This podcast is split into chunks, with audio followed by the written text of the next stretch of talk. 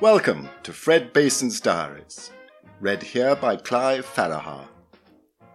This is a book collector podcast sponsored by Adrian Harrington Rare Books of Tunbridge Wells. Fred Bason's Diaries, Part 11.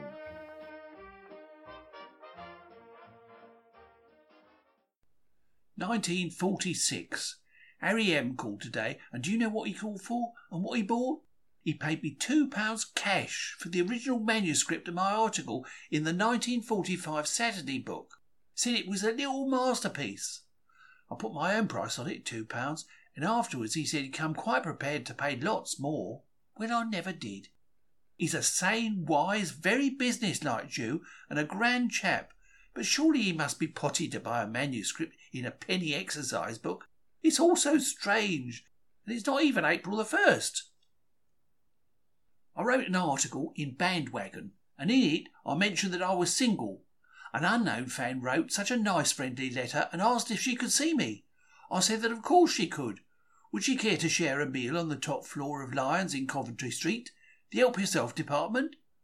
I'd meet her outside the London Pavilion. I described myself and said I'd wear a cap and carry a copy of Tit-Bits and be there at six on Thursday. I was there on time the fan arrived at 6.15 with her mother and father and brother. I said, What on earth? She said, Surely you didn't expect me to meet a strange man in the West End unprotected? Unprotected, crikey! She was six foot one and at least sixteen stone. Well, I am five feet four inches, and I seldom exceed eight stone four pounds. Blimey, she could have lifted me with one hand and thrown me yards. But I had a meal, and her daddy paid. Dash it all, she wanted to see me. I was on view, and surely I was worth two and fourpence for the entertainment. Worth it or not, he paid, and has since become a client for my second-hand books. So this was an okay date. You could have knocked me down with a feather when I opened the envelope and took out the invite from a film company to make a film. Me the star in a short talkie. Well, there's no waving my hair, alas, and my teeth needs attention. To make me into a film star would take a proper bit of doing. But the film company offered to pay me a fee, and so I'd have been potty not to have had a basin full. They'd seen two books I'd written called Toys for Nothing. Toys have to be pretty well for nothing in Walworth or the kids don't get any.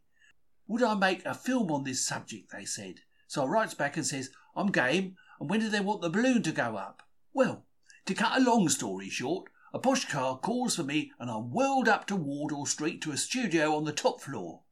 There's me in my best bib and a clean shave, and together with fifty matchboxes, bits of coloured paper, matchsticks, glue, oddments, cotton reels, cigarette boxes, and fag cards. And there's the producer. He produced a small whisky what kept my pecker up in this strange world. Cameramen, light experts, and lots of people walking about doing nothing whatever as quickly as possible. I'm told to put my goods and chattels on a large dining room table and get to work whilst they set the lights. Then a bloke looks at me through a bit of coloured glass and decides I have to be made up. I resent this, and I'm for punching him on the nose. As I am, I so I am, but they explained it all to me. I won't photograph well unless I'm made up. Well, a lovely lady dabs a lot of different things on my dial whilst I keep my eyes shut and when I'm told to open 'em again, lo and behold, I'm bloomin' handsome. Lights are ready, camera on wheels is waiting, men earning thirty quid a week are waiting for me.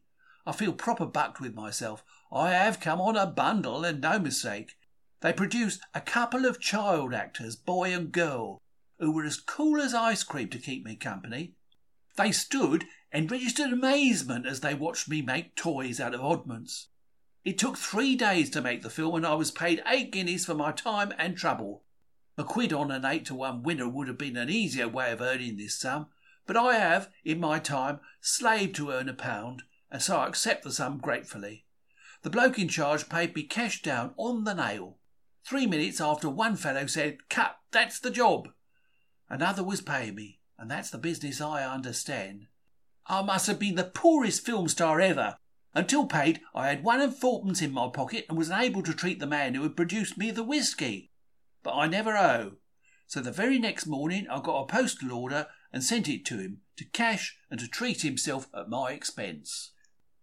Being a bibliographer to a collected author, and Maugham's first editions are among the most sought after all over the world, is a thankless task. I've had to answer considerably over 3,000 letters in the past 15 years sent to me by bibliophiles on points regarding his first edition.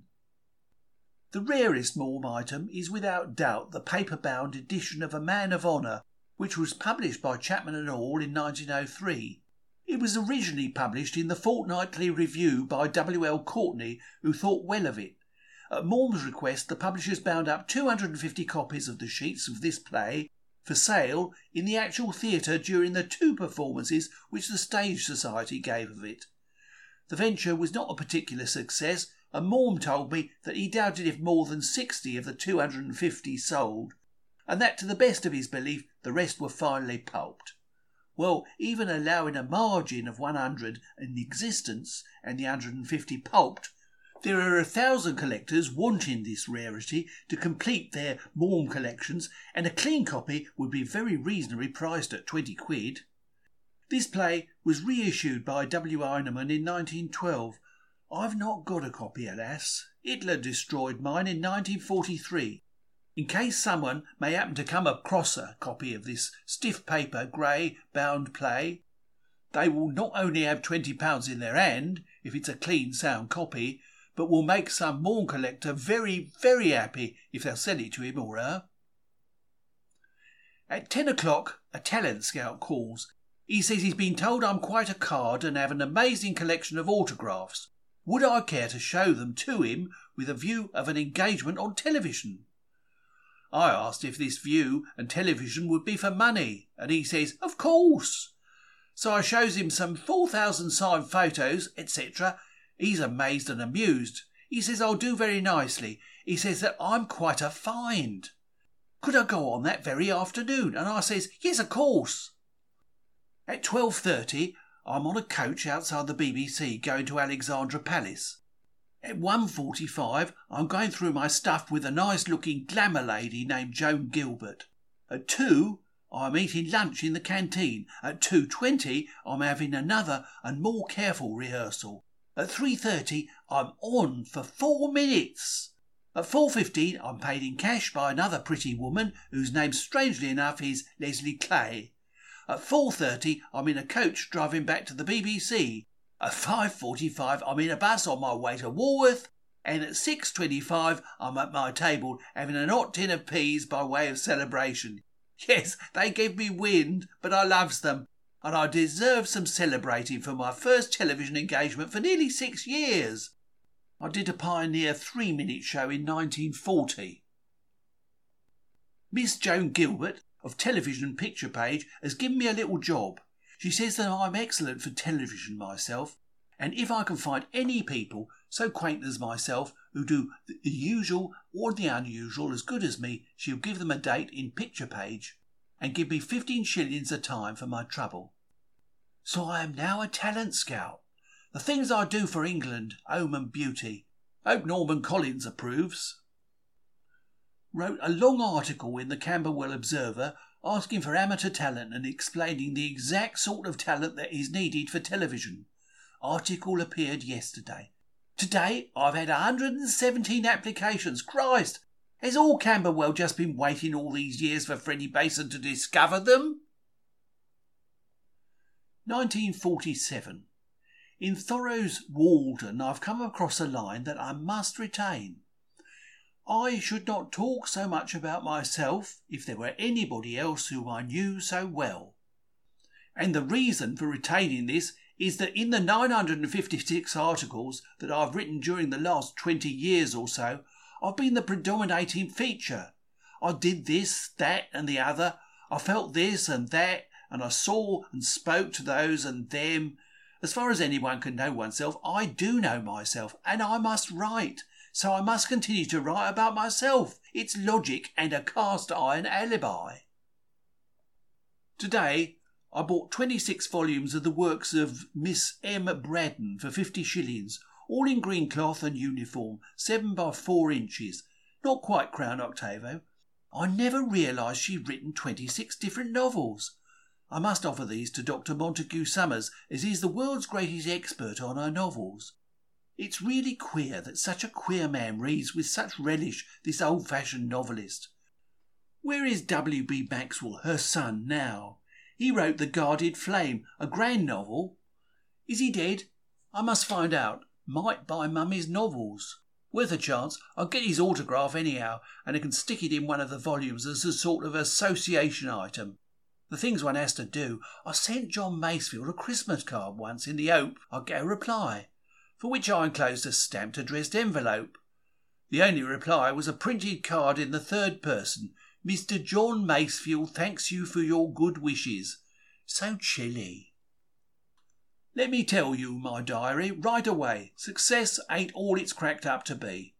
I've never felt more like a fish out of water as when I recently broadcast in the Books and Authors series for the BBC. All the other blokes had old school ties and an air of hail fellow well met about them. They could talk proper like, and although they were all very kind, I felt out of it. No, no, they were not a bit patronising. Real ladies and gentlemen may come down to your level for a while, and they do it in a nice way, but I saw only too well I wasn't in their street. I suppose it's all a matter of background and breeding and all that sort of thing. I have never posed. I am as I am. I'm a cockney, and try as I may, ain'ts and blimies do creep into my sentences. I was told years ago by both Arnold Bennett and W.S. Moore not to change, to always be myself, but I've come to the conclusion that that ain't the best of advice. Where's it brought me? On the foot of an awfully shaky ladder, the ladder of fame. And now, how shaky is it, and how futile it all seems. Last week, I returned from a lecture tour it was my first experience of giving lectures on books and authors, and I had to talk to several groups which consisted mainly of women. I didn't make any notes, as I sort of felt that if I kept on consulting, I'd feel long winded and stodgy, and if I read a paper, I'd get all tied up. I stood up on the platform and I just talked on books, on writers, and on me. I have an idea I talk more about me than about other things, but James Agate said one was right to talk about oneself if you did interested in unusual things. I've always tried to do the unusual or keep one step ahead. Or if I did something or collected something, I've done it in the biggest way within my limited power. So when the opportunity came to give lectures, I grasped it with a feeling I could do it on my head. The trouble about writing or about talking to audiences is that one's ideas are on record and very liable to be used in evidence against one. I say I don't care for the novels of Hugh Walpole, and lo and behold, forevermore I'm labelled as a fellow who dislikes Walpole's novels. I write and say I'm not keen on digests and will never allow anything of mine to be digested unless I get paid a reasonable fee, and forever I'm against digests. I say and write a great many things in a year, but surely one's allowed to change one's mind and to outgrow a previous opinion. I longed for success. I wanted a fan mail. Why couldn't Freddie Bason have a crowd of admirers and an exciting mail each morning? Well, I don't know about admirers, but I do most certainly get a large mail, and it's very expensive luxury. I'm finding that I spend about fifteen shillings a week answering folks' letters, and of course sending out catalogues of books, etc., for sale. Why do it? Why, don't ignore them. I just can't. I feel that if somebody spends twopence halfpenny to say that she or he likes my work and where can they find more of it, it's up to me to tell them and to express my thanks for their kind interest. Since last November, I find I've written 51 articles for some 30 different magazines and I've received over 3,000 letters. Most people would say that judging from this mail, I've arrived that I have a strong group of fans and kind readers and genuine admirers. Well, maybe I have, but what I lack is what I shall never be able to get, and that's what background's all about, and the ability to carry this success into other stations and circles above my own humble level. I cannot discuss Einstein's theories. I know next to nothing about Gide. Huxley's latest book is so many words to me, and I can't for the life of me discuss James Joyce's writings and I've been talking to literary circles and parties and the rest, and found these and many other perplexing subjects being discussed, and am not able to add my share to the conversation. because I knew that if I spoke, I'd put my foot right into it. I've given up parties with polite pressure of work as an alibi. I didn't tell them that the work was pushing a barrow load of books up to Bermondsey and standing beside it to sell comics at a penny and all manner of other books at threepence and sixpence. Perhaps I was ashamed to tell this class of folks of my real work. I wouldn't have been ashamed years ago. That's what I mean. I ain't no longer being myself. And I'm finding that the success I long for is empty. It's empty unless you have within you something to back it up so that when you go to the BBC and chat with Calder Marshall or Hesketh Pearson and a lot of other noted folks, you don't feel out of it. On lecture platforms, I hold my audience. At least they don't go to sleep. But I realised I had nothing to back up my opinions with. And who was I to criticise a fellow author's writings, especially if he had a university education against my LCC one? A man is very often valued at his own valuation, but there is a limit to bluff. And when one's talk is over, there comes question time, and the questions they ask. Golly, I begin to dread the questions. They seem to spend all day digging up the most awkward ones they could. What's the use of asking me about 18th century French literature when I can't even read French? There's a moral in this, and by Jove, I think I'm in a position now to point it out. Don't try to climb the steps of fame in the literary world or even the world of radio unless within yourself you have that certain something that enables you to make friends easily in stations and classes as you go up, and yet have the graciousness to remember your old friends who knew you when you was down and out. It's something that perhaps we can all learn, but I'm for thinking it's rather more something within you. You have it or you don't. I don't. So I'm going back to my little attic down in Walworth and away from the lecture tours unless I really need the fee. Of course, I shall continue to write my little bits from time to time.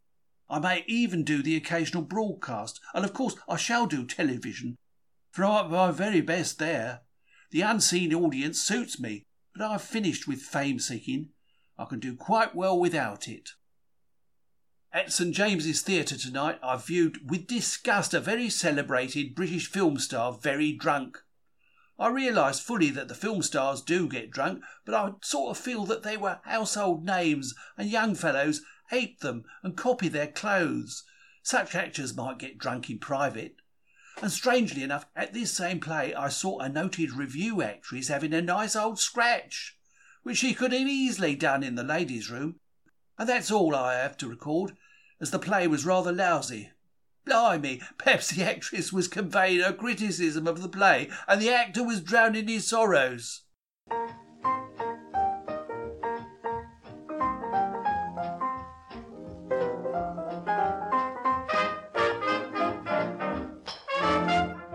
That was Clive Farahar reading part 11 of Fred Bason's Diaries. It is a book collector podcast and was sponsored by Adrian Harrington, Rare Books. If you enjoyed it, why not consider subscribing to The Book Collector, a quarterly journal in print and online for all those who take pleasure from books. TheBookCollector.co.uk has all the details.